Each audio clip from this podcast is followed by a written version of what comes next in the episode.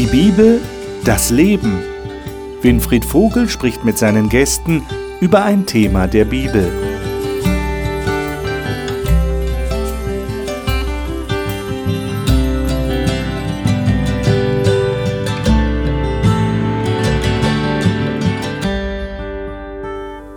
Willkommen zu unserer Talkrunde über die Bibel hier im Studio.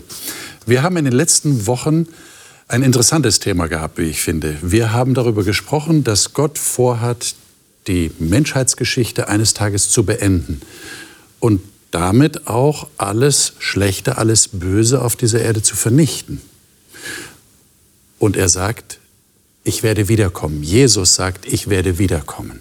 Das ist ein sehr freudiges Ereignis, für manche Menschen, die sich nicht für Gott entschieden haben, wird es ein nicht so freudiges Ereignis sein. Das verschweigt die Bibel auch nicht. Aber heute soll es darum gehen, worauf warten wir eigentlich und warum lohnt sich das Warten hier auf dieser Erde in unserem menschlichen Leben? Darüber möchte ich gerne anhand von Bibeltexten natürlich, wie immer, mit meinen Gästen reden und dies sind heute meine Gäste. Dayani Cruz Schäffer ist Sozialarbeiterin und lebt in Hessen. Sie ist überzeugt, dass Gott die besten Pläne für sie hat und aus Dankbarkeit engagiert sie sich für ihn und für Menschen. Marion Gaffron ist als Coach im privaten und betrieblichen Bereich tätig und setzt sich außerdem dafür ein, dass Menschen einen liebenden Vater im Himmel kennenlernen. Hartmut Wolf arbeitet als Pastor und Lehrer für Bibelstudienkurse. Er sagt, es mache ihm Freude, anderen Menschen zu helfen Gott als ihren Schöpfer kennenzulernen. Manuel Wildemann arbeitet im Medienzentrum des Hope Channel im Bereich Audio und Video. Ihm ist wichtig, dass Menschen sich nach dem Vorbild von Jesus mit Respekt begegnen. Ich lade euch ein, Offenbarung aufzuschlagen. Offenbarung, jetzt gehen wir wieder in das erste Kapitel. Da waren wir ganz am Anfang, vor einigen Wochen. Und äh, die Zuschauer wissen das, glaube ich, schon, dass äh, alle Sendungen dieses Themenzyklus in der Mediathek erhältlich sind, www.hopechannel.de. Da kann man alle bisherigen Sendungen abrufen und zu jeder Tages- und Nachtzeit sehen. Jetzt kehren wir ins erste Kapitel zurück und lesen einen Vers, weil da wird etwas sehr Wichtiges ausgesagt. Offenbarung 1, Vers 7. Ich würde das gerne mal in der Hoffnung für alle hören. Marion, sei doch so gut, lies das mal vor. Seht, Jesus Christus wird in den Wolken kommen. Alle Menschen werden ihn sehen, auch die, die ihn ans Kreuz geschlagen haben. Dann werden alle Völker dieser Erde jammern und klagen. Das ist ganz sicher. Amen. Okay. Und dazu lesen wir gleich einen Text, der so ähnlich ist im Matthäusevangelium. Da hat Jesus selbst geredet und darüber gesprochen, wie das Ende sein wird. Matthäus 24, die Verse 29 bis 31. Hören wir das mal aus der Neues Leben Bibel. Mhm. Der Jani. Unmittelbar nachdem diese schreckliche Zeit zu Ende ist, wird sich die Sonne verwinften Der Mond wird nicht mehr leuchten, die Sterne werden vom Himmel stürzen und die Kräfte des Himmels werden erschüttert. Und schließlich wird das Zeichen für das Kommen des Menschensohn am Himmel erscheinen. Und unter den Völkern der Erde wird tiefe Trauer herrschen. Sie werden sehen, wie der Menschensohn mit großer Macht und Herrlichkeit auf den Volke des Himmels kommt. Er wird seine Engel mit launen Posaunenschall vorausschicken und sie werden seine Ausge Auserwählten von den Enden der Welt sammeln. Dankeschön. Ähm, wenn wir jetzt die beiden Texte lesen, da fällt ja etwas auf. Wenn, wenn wir als Christen an die Ankunft von Jesus denken, die zweite Ankunft auf dieser Erde, als siegreicher Retter, dann, dann erfüllt uns das ja mit Vorfreude. Hier erfahren wir aber, das wird nicht allen so gehen. Äh, warum meint ihr, wird das, wird das auch betont oder wird das auch erwähnt? Habt ihr das gelesen hier? Wird, werden Wehklagen alle Stämme des Landes? Oder in Offenbarung 1,7 haben wir gelesen, Wehklagen werden seinetwegen alle Stämme der Erde. Was hat es damit auf sich? Wir haben viel über Entscheidung gesprochen. Und ab diesem Punkt, die Entscheidungszeit ist schon vorbei. Hm. Die Menschen hatten schon ihre Entscheidung getroffen. Und die, die den falschen Weg äh, genommen haben, werden das merken. Hm. Und jetzt ist vorbei.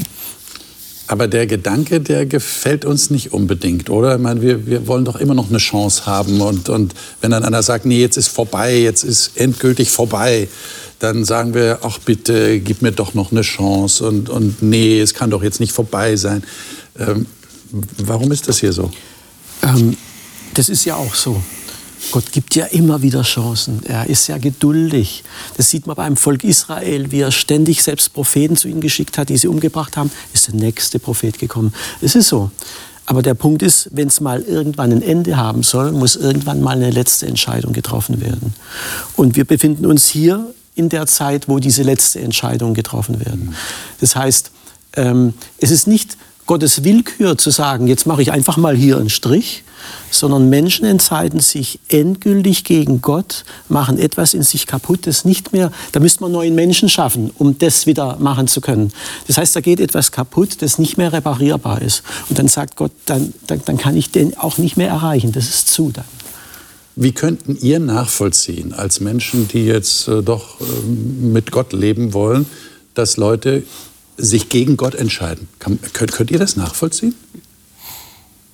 Oder, oder, steht ihr auch da oder sitzt da und sagt, nee, also das verstehe ich jetzt nicht. Wie, wieso entscheidet man sich gegen Gott? Wenn Gott doch so gut ist und so liebevoll ist und so gnädig ist und so barmherzig, dann fühle ich mich doch, sollte ich mich doch hingezogen fühlen. Warum entscheiden sich Leute gegen Gott? Habt ihr da eine Antwort drauf?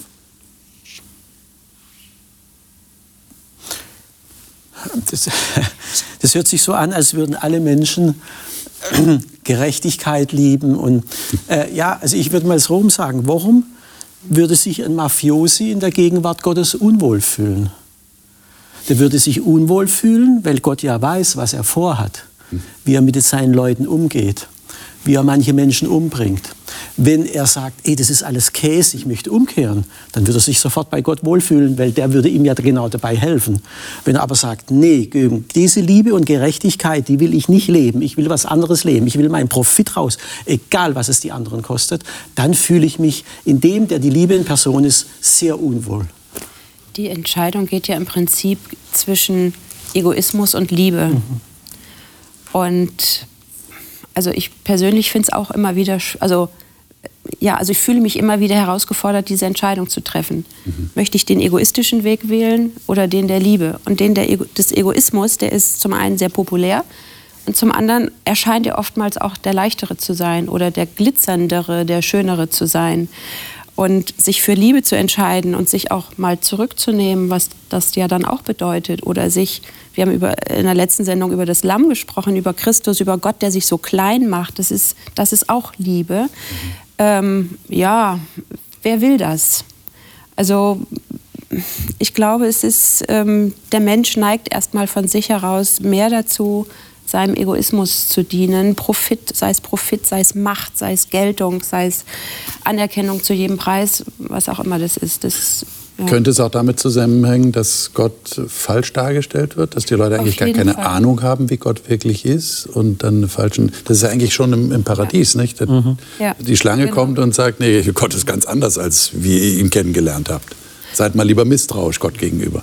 Also das halte ich für ein ganz, ganz wesentliches Argument, ja. mhm. weil Gott so falsch verkündigt ja. wurde durch all die Jahrtausende und man ja eher meint, man müsse dann, äh, man, man wäre nichts mehr wert oder ja. äh, irgendwie so. Ja, also schräge Gottesbilder. Das ist auch das Erste, woran ich gedacht habe. Ich dachte, das ist, glaube ich, so ein Bild, dass man denkt, dass man sich nicht mehr selbst verwirklichen kann oder so.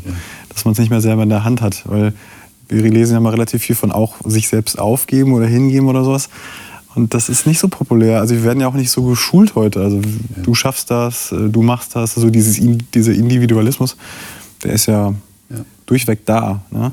Aber ob das das unbedingt heißt, ja, ähm, das Aber ist das, eine andere Frage. Das legt ja auf, auf uns Christen eine ziemliche Verantwortung, dass wir dafür sorgen, dass ein anderes Bild von Gott entsteht. Definitiv, ja. Ja, das ist äh, schon eine Herausforderung, finde ich. Mhm.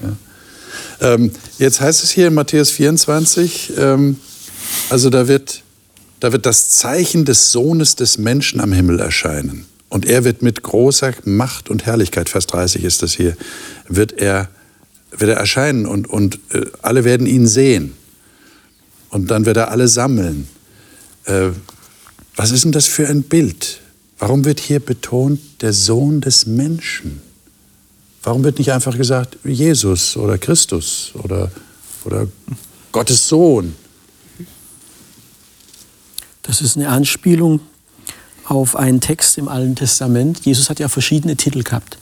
Jesus, der Name, heißt ja äh, Retter, wie Joshua. Dann Immanuel, Gott mit uns. Also es gibt ganz viele Namen. Und das ist der Name, der in Daniel 7 in der Bibel, im Alten Testament vorkommt, wo es heißt, da kam einer wie eines Menschen Sohn vor den Alten an Tagen und hat Reich und Macht empfangen. Und die Juden damals, die ja für die die Bibel im Alten Testament war, die wussten genau, worauf er da Bezug nimmt. Ne? Das ist ein Titel, das im Grunde genommen der Richter der Welt damals von seinem Vater das Gericht bekommen hat. Und das sagt Jesus auch. Er hat das Gericht von seinem Vater bekommen. Hm. Und ich finde das irgendwie sensationell, weil es ja auch deutlich macht in diesem Namen schon, dass er Mensch geworden ist. Mhm. Und dass jetzt hier nicht einer äh, Gericht hält oder, oder das Weltende hervorruft, der irgendwie über den Wolken schwebt mhm. und fernab der große alte Gott, irgendwie, was man so für Bilder hat, ähm, so vom grünen Tisch, sage ich mal, so eine Entscheidung trifft, sondern jemand, der hier war mhm. Und der mit uns gelebt hat und mit uns gelitten hat und uns versteht. Und das macht für mich, ist für mich ein ganz großer Unterschied. Ja, ich finde interessant, weil er als Mensch hier war und die Menschen haben ihn abgelehnt. Sie wollten einen König, sie wollten einen Herr mit großer Herrlichkeit, aber er war nicht so. Sie haben diesen Jesus abgelehnt. Und jetzt am Ende kommt er als Menschensohn, aber mit Herrlichkeit. Und dann sie werden merken, oh, er war immer da. Ja. Und wir haben ihn. Und vor allem er weiß genau, wie es denen gegangen ist, die er richtet. Mhm. Also er kann sich da hineinfühlen und kann deshalb auch fair entscheiden. Ja? Jetzt würde mich noch interessieren, was steht denn, äh, äh Manuel, was steht denn in Vers 31 in Matthäus 24 bei dir für die Auserwählten? Der Elberfelder heißt es, die Auserwählten wird er versammeln von den vier Winden. Was ist denn da für ein Ausdruck gewählt? Ich habe auch die Auserwählten. Auch, auch die Auserwählten? Ja, genau. Ja, auch. Ich auch. Auch, auch in Hoffnung für alle? Mhm. Ähm, wer sind denn die Auserwählten? Also wenn ich das lese, die Auserwählten, und jetzt da überhaupt keinen Hintergrund habe, was das bedeuten könnte, dann habe ich sofort die Assoziation im Kopf, äh, aha, da sind Leute gewählt worden. Mhm. Also der ist gewählt worden mhm. und der ist nicht gewählt worden. Vielleicht doch ein bisschen, hat halt Pech gehabt. Ein bisschen abgehoben. So. Andere, ja. Ne? Äh, wer sind denn die Auserwählten? Wie, wie würdet ihr das beschreiben? Wen sammelt der Menschensohn dort? Die Bibel sagt, dass Gott jeden Menschen retten will. Und je, an jeden Menschen geht der Ruf. Das heißt also am Schluss, wenn Sie diese Entscheidung getroffen haben, ist es nicht aus mangelndem Wissen oder ah, ich habe ich hab das gar nicht mitgekriegt, es ist an mir vorbeigegangen oder so. Mhm. Sondern die, Gott gibt jedem Menschen eine Chance. Und die, die dieses Angebot annehmen, das sind seine Auserwählten. Mhm. Mhm. Also die Entscheidung liegt schon bei den Menschen. Das ist keine willkürliche genau. Wahl, die genau. Gott trifft. Genau. Ja. Okay. Dejani? Ja, ähm, ich weiß nicht, ob Petrus oder Paulus sagt, dass Gott sagt, ihr seid mein ausgewähltes mhm. Volk. Und Gott sagt auch, aber ich möchte, dass alle gerettet werden. Mhm. Ich gebe diese Möglichkeit für alle. Aber nur die, die diese Möglichkeit nehmen, werden sein Volk sein. Genau.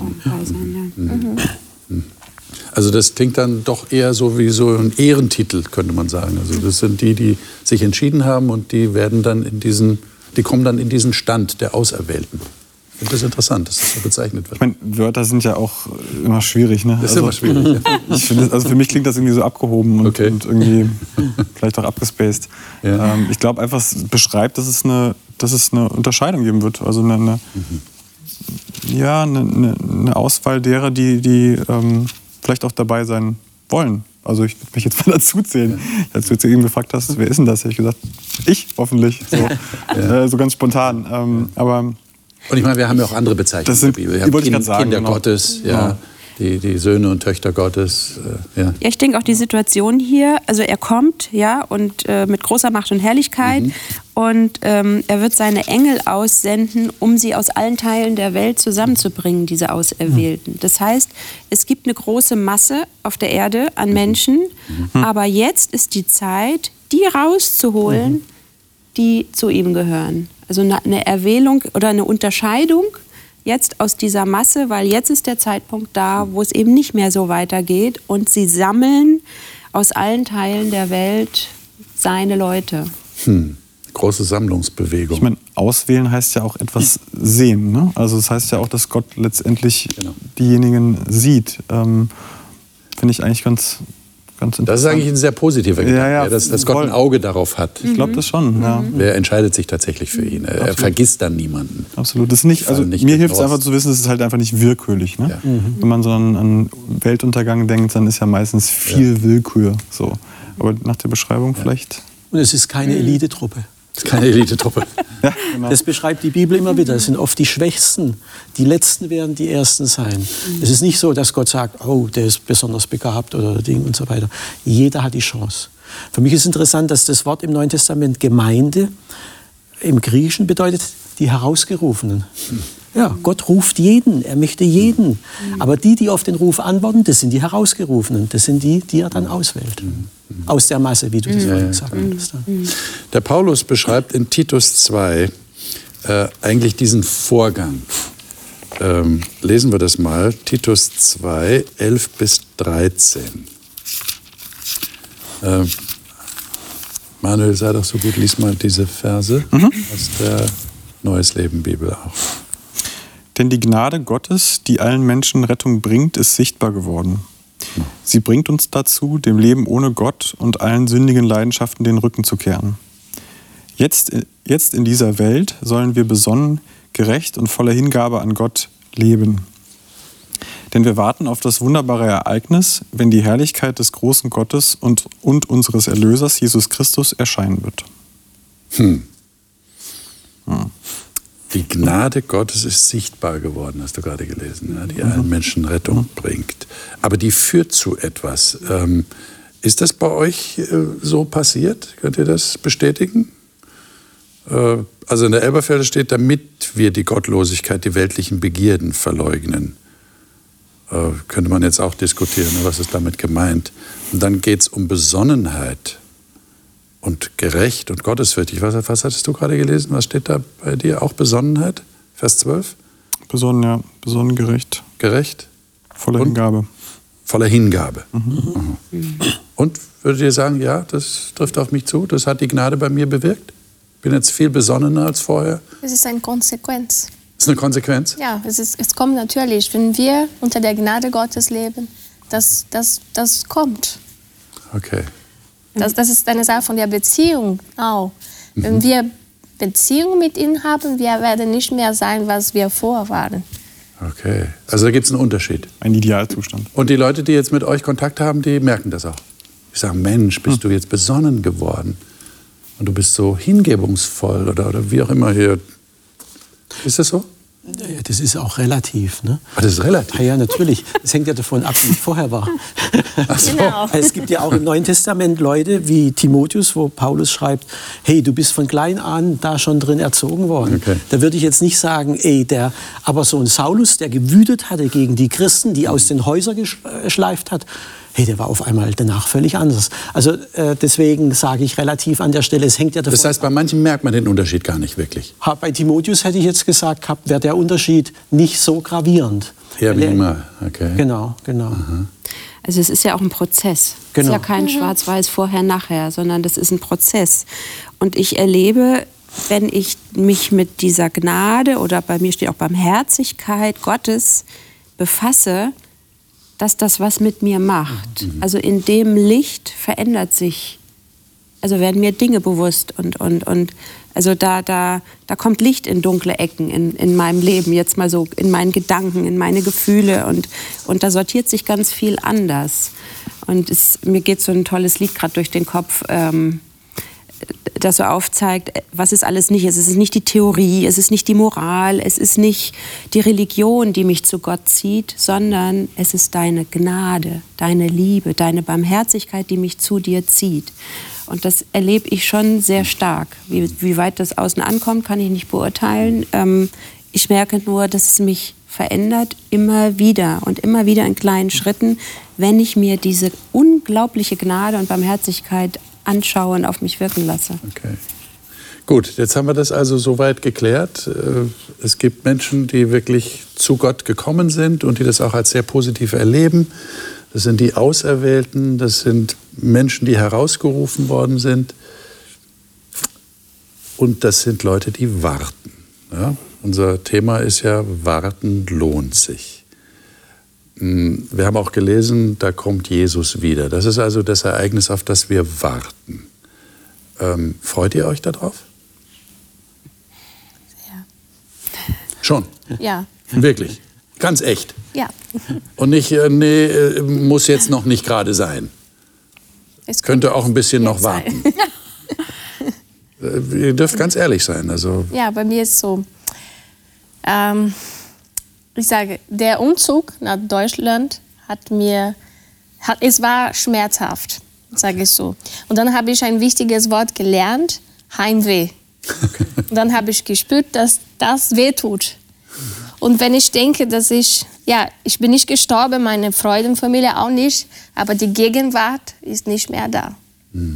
Und wenn ich denke, dann, dass ein Himmel nicht mehr äh, geben wird, dass wir werden zu Hause ewig zusammenbleiben, dann das freue ich mich riesig. Dass Deutschland und Brasilien nicht weit wer- voneinander sein werden. sind, ja. Ja. Äh, Also du stellst dir das vor. Was stellt ihr euch überhaupt vor? Äh, Stellt ihr euch überhaupt was vor? Oder ist das eher so eine abstrakte Geschichte, äh, so, so politische Korrektheit? Ja, natürlich freue ich mich darauf, dass Jesus wiederkommt. In christlichen Kreisen, die Leute, die an die Wiederkunft glauben, die, die sagen das. Ähm, Aber worauf freut ihr euch da konkret? Gibt's da was? Es gibt da so viele Sachen, dass ich anfangen aufzählen müsste. Ich stelle mir das immer wieder mal konkret vor. Tatsächlich, ja. Was es bedeutet, unter Menschen zu laufen, die dir alle gut sind. Die sich nicht zurückziehen, wo kein Misstrauen herrscht. Also du gehst da draußen im Wald entlang und musst nicht irgendwie äh, immer im Hinterkopf irgendwas, einen Vorbehalt haben oder so. Das ist, das ist fast nicht vorstellbar. Ja? Also keine Angst mehr vor Zum irgendwas, Beispiel, kein genau, Misstrauen. Genau. Ja, ich kann mich noch erinnern, meine Frau, die war im Wald gewesen, spazieren gegangen, dann kam ein Fahrradfahrer, hat sie überholt und sie hat gesehen, wie er gerade ins Gebüsch gegangen ist, um ihr aufzulauern. Und als sie das mitgekriegt hat, ist sie ab quer durch den Wald runter. Sowas passiert nicht mehr. Dass man diese Angst haben muss einfach. Ne? Und ja, also das sind Kon und ich muss ehrlich sagen, für mich ist das auch eine Hoffnung. Also ein, Bekannt, ein Bekannter von mir hat einmal gesagt gehabt, wenn ich nicht Christ wäre und dieses ganze Unrecht hier sehe, ich glaube, ich wäre Terrorist. Ich würde den ganzen Laden hier äh, in die Luft, In die Luft sprengen. jagen. Diese, diese Wut über die Ungerechtigkeit. Äh, aber ich habe eine Hoffnung. Nee, brauch, ich brauche nicht Hand anlegen. Ich brauche nicht mit Gewalt auf Gewalt antworten. Ich, ich habe da eine ganz andere. Da kann ich ganz entlassener und entspannter sein. Also es ist nicht nur etwas, wo ich warte in die Zukunft, sondern mir hier jetzt schon eine Lebensqualität gibt, die, die, die hätte ich sonst nicht. Ne? Da, bevor wir weiterreden, lass uns doch einen Text dazu lesen, den, den, einen berühmten, vielleicht den berühmtesten Text dazu, Offenbarung 21, 1 bis 5. Da sind wir jetzt am Ende, so ziemlich am Ende der Offenbarung angelangt. Und äh, das ist ein, ist ein sehr beeindruckender Text, wie ich finde. Ähm, in welcher Version sollten wir uns den mal anhören? Hoffnung für alle? Marion? Sehr gerne. Ich liebe diesen Text und ich lese ihn sehr gerne und ich lese ihn auch jetzt sehr gerne. Danke. Dann sah ich einen neuen Himmel und eine neue Erde. Denn der vorige Himmel und die vorige Erde waren vergangen und auch das Meer war nicht mehr da. Ich sah, wie die Stadt Gottes, das neue Jerusalem, von Gott aus dem Himmel herabkam, festlich geschmückt, wie eine Braut an ihrem Hochzeitstag. Eine gewaltige Stimme hörte ich vom Thron her rufen. Hier wird Gott mitten unter den Menschen sein. Er wird bei ihnen wohnen und sie werden sein Volk sein. Ja, von nun an wird Gott selbst in ihrer Mitte leben. Er wird alle ihre Tränen trocknen und der Tod wird keine Macht mehr haben. Leid, Klage und Schmerzen wird es nie wieder geben, denn was einmal war, ist für immer vorbei. Der auf dem Thron saß, sagte, siehe, ich schaffe alles neu. Und mich forderte er auf, schreib auf, was ich dir sage. Alles ist zuverlässig und wahr. Und weiter sagte er, alles ist in Erfüllung gegangen. Ich bin der Anfang und ich bin das Ziel, das A und das O. Allen Durstigen werde ich Wasser aus der Quelle des Lebens schenken. Mhm. Und dann heißt noch, wer überwindet, der wird das alles ererben. Und den Sieg Ja, erringen, genau. wird dies alles besitzen. Ich werde sein Gott sein und er wird mein Kind sein. Genau. Ja. Ähm, das klingt ja wie ein Märchen, Mhm. muss man ganz offen sagen. Ja, vor dem Hintergrund dessen, was du gerade gesagt hast. Äh, warum seid ihr euch sicher, dass es kein Märchen ist? Oder habt ihr Zweifel? Das ist das einzige Märchen, das wahr wird. Die ganzen Märchen gehen nach diesem Muster. Das ist, die bilden doch die Sehnsucht des Menschen ab. In irgendwelchen Konfliktsituationen, wo der Prinz seine Braut verliert und den Drachen bekämpft. Das ist doch alles dieses Muster, was hier wieder auftaucht. Das ist das gleiche Motiv. Ja. Genau, ja. Und natürlich, die, diese Märchen sind nicht wahr. Und das sind ja auch symbolische Bilder. Aber die Realität, die kann ich hier und jetzt schon erfahren. Das gibt mir die Gewissheit. Zum einen die Fakten über die Glaubwürdigkeit und zum anderen die Erfahrung, die ich mit Gott mache. Diese zwei Sachen geben mir die Gewissheit, so sicher wie das hier ist, so sicher wird es auch später sein. Ich hänge noch deiner vorigen Frage nach, weil ich mich tatsächlich dabei ertappt habe, bei der Vorbereitung auf die Sendung, ähm, ja, das, oder dass das Vorbereiten mich eigentlich erst wieder daran erinnert hat, dass es dieses Versprechen gibt. Also ich muss sagen, in den letzten Tagen oder Wochen, Monaten vielleicht ist das auch bei mir so ein bisschen in Vergessenheit geraten. Ähm, ja, gerade so Familie gegründet, äh, kind, kind, kind kommt bald.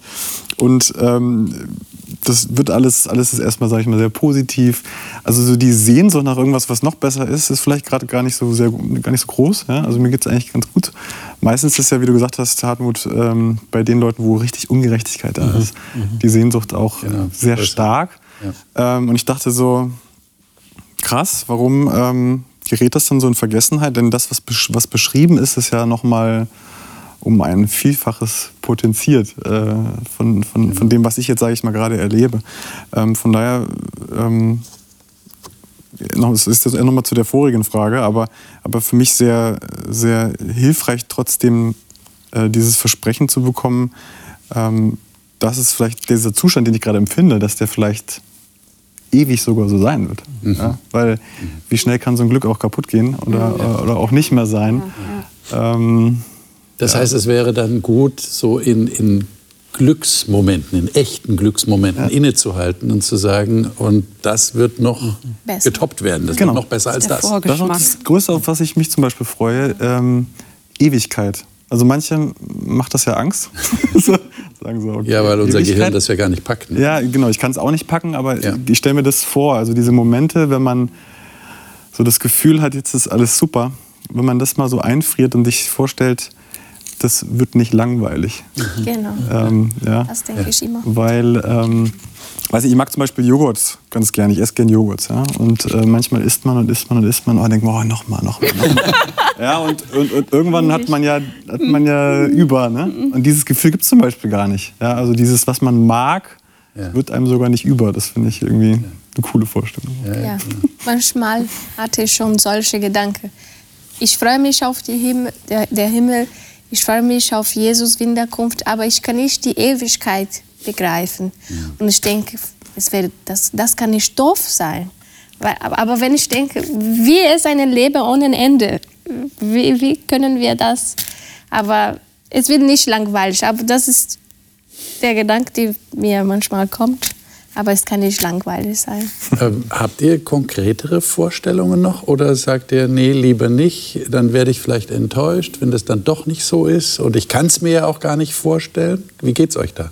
Mache ich gerade umgekehrt. Umgekehrt. Ich stelle mir das Beste vor, was ich mir vorstellen kann und denke, naja, wahrscheinlich wird es noch drüber hinausgehen. Ich, ich bin jetzt im Moment in meinem Horizont, denke ich, viel zu klein letztendlich. Ja? Aber schon allein sich mal das Beste, wo ich von allen Menschen habe, zu sammeln. All, alles, was an Gutem so da ist. Und dann sich vorzustellen, so werden wir leben. Hey, das ist echt krass. Und das, kann, ja, das kann so unterschiedlich sein. Ne? Ja. Also ich war äh, mit meiner Frau mal in Südafrika und wir haben uns tatsächlich mal getraut, in so eine Township-Gemeinde zu gehen. Also ähm, trauen, sage ich mal, weil die Orte auch nicht ungefährlich sind für weiße Menschen. Das heißt, wir waren die einzigen beiden Weißen in so einer Gruppe von, von 200 Farbigen. Ähm, und da war genau dieses Thema, neue Erde und da wird auch und das anderes Temperament ne, und preach it. Und, also, da geht es dann richtig zur Sache.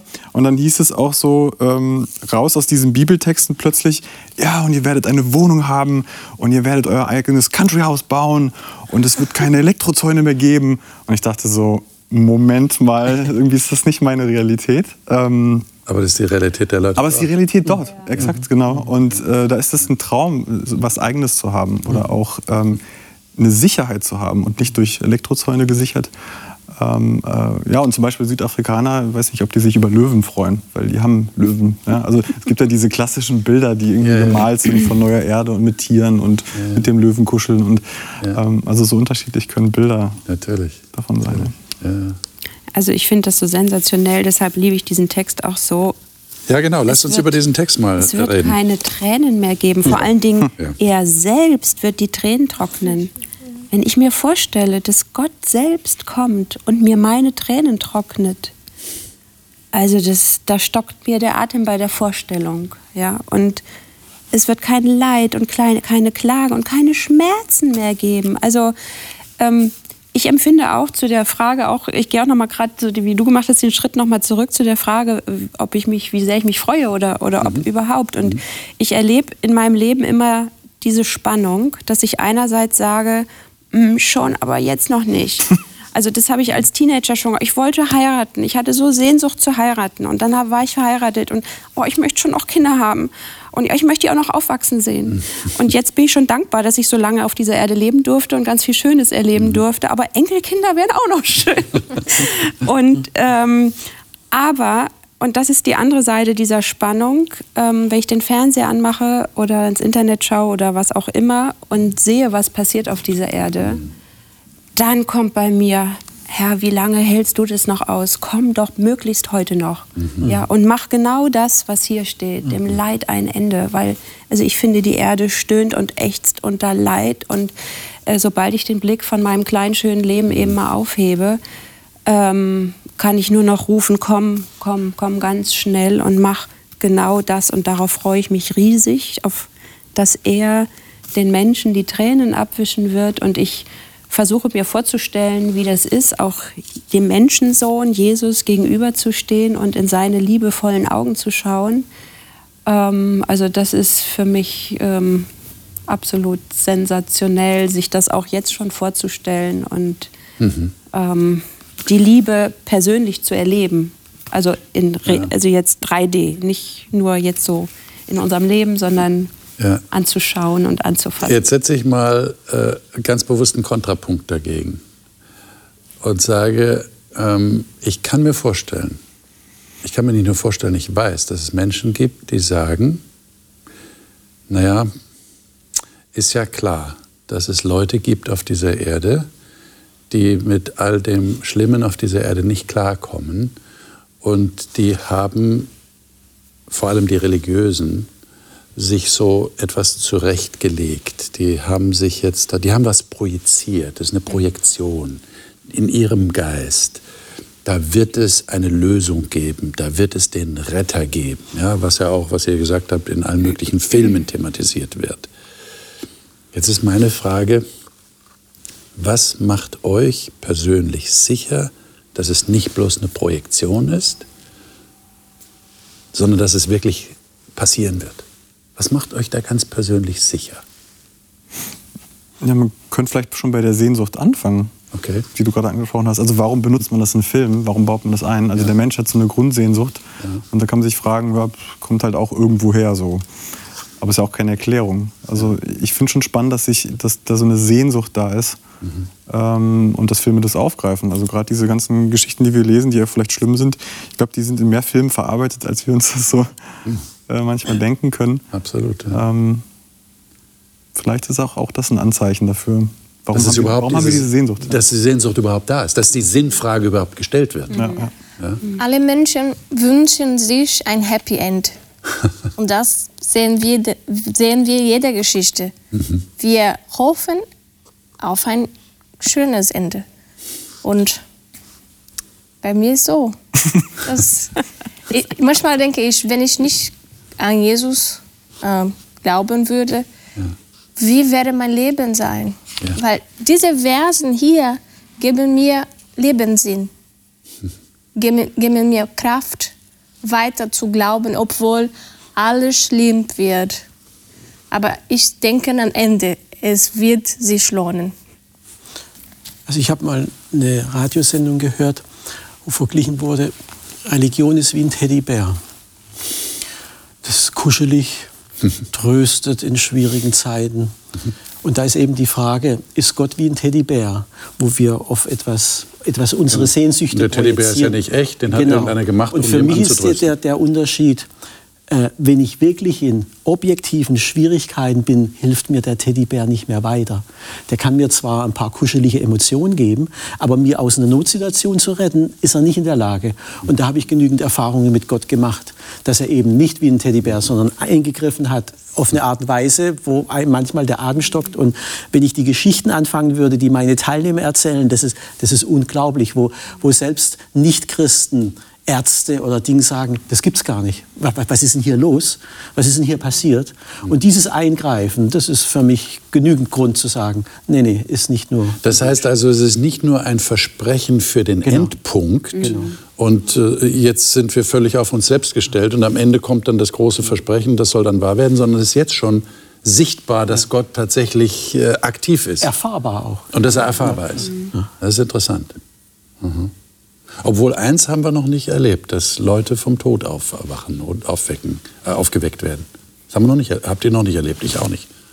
Nö. Aber trotzdem glaubt ihr das? Ich höre solche Berichte. Das steht ja hier, ne? Es wird genau. kein Tod mehr sein. Ja, ja. Und wir haben ja andere Texte. Ja. Äh, Paulus sagt das, sie werden auferstehen. Ja, da wird ein, ein lauter Ruf ausgehen von Gott und die Toten werden aus den Gräbern auferstehen.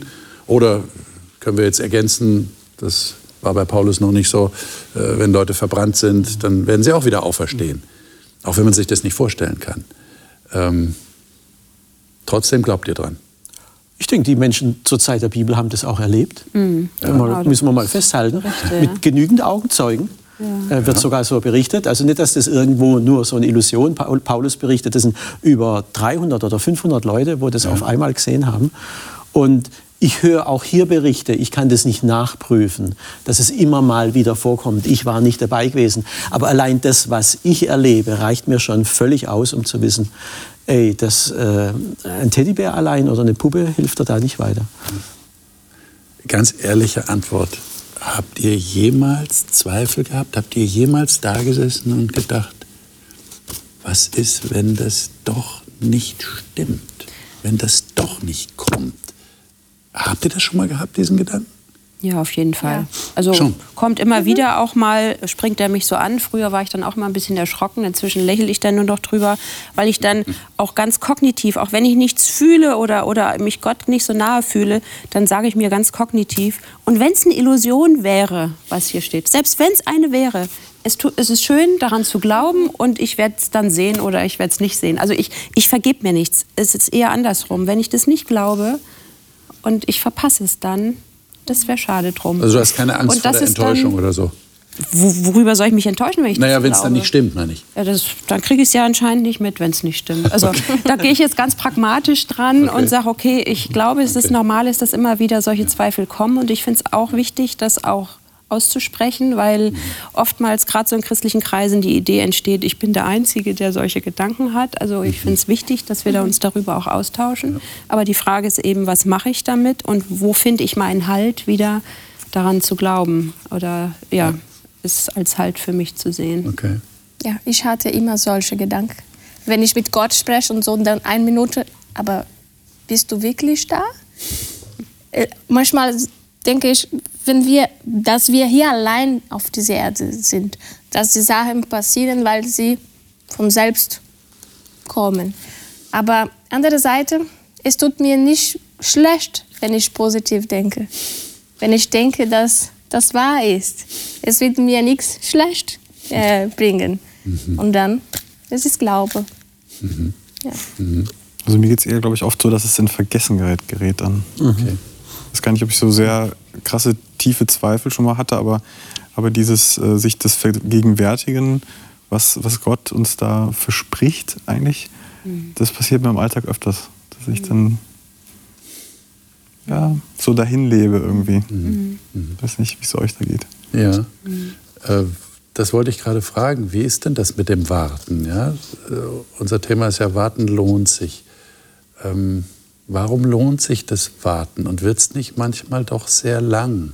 Du hast gerade vorhin gesagt, du wünschst dir manchmal, wenn du die, die bösen Dinge auf dieser Welt siehst, er könnte jetzt kommen, er sollte jetzt kommen, sofort. Mhm. Ähm, und viele, die schon gestorben sind, haben gedacht, er kommt noch zu ihrer Lebzeit und, und ist aber nicht gekommen. Ähm, wie geht ihr damit um? Äh, wie, wie hält man das durch, trotzdem immer noch zu warten. Eben mit dem Gedanken, es lohnt sich. Warum lohnt es sich denn zu warten, auch wenn es lange dauert?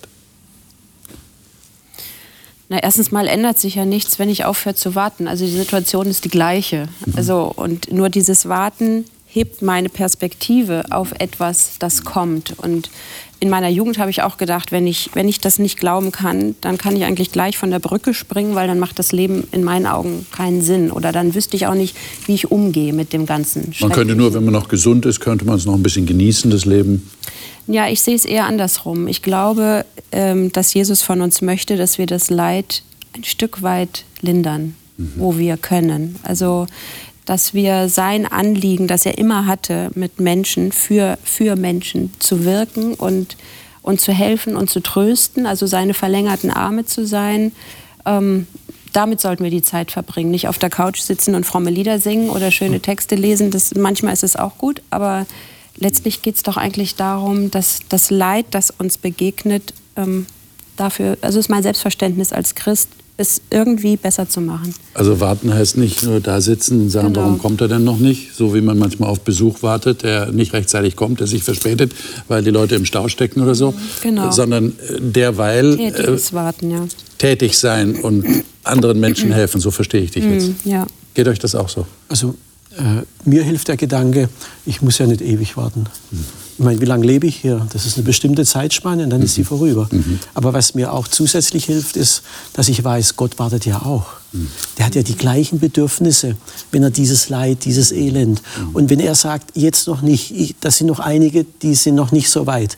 Das ist ja, was Petrus auch schreibt warum er immer noch wartet, bis er eben alle erreicht hat, dann denke ich, da hat er den Überblick und er hat mindestens so Sehnsucht wie ich. Und mhm. dann denke ich, okay, dann halt's aus. Mhm. Wie geht's Ihnen, liebe Zuschauer? Wie geht's Ihrer Sehnsucht?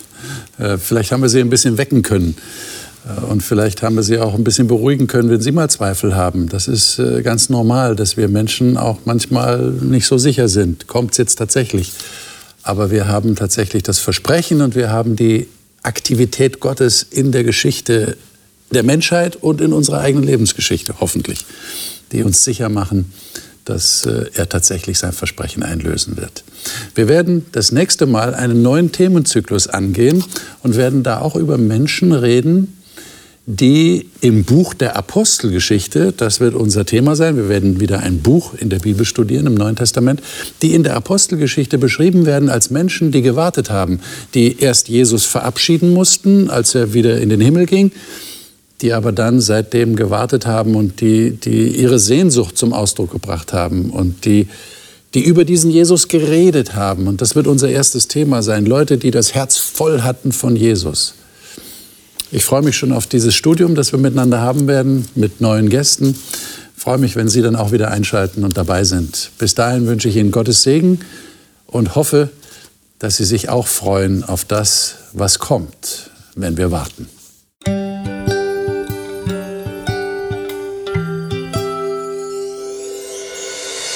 Sie hörten auf Hochchannel Radio die Bibel, das Leben mit Winfried Vogel und seiner Gesprächsrunde.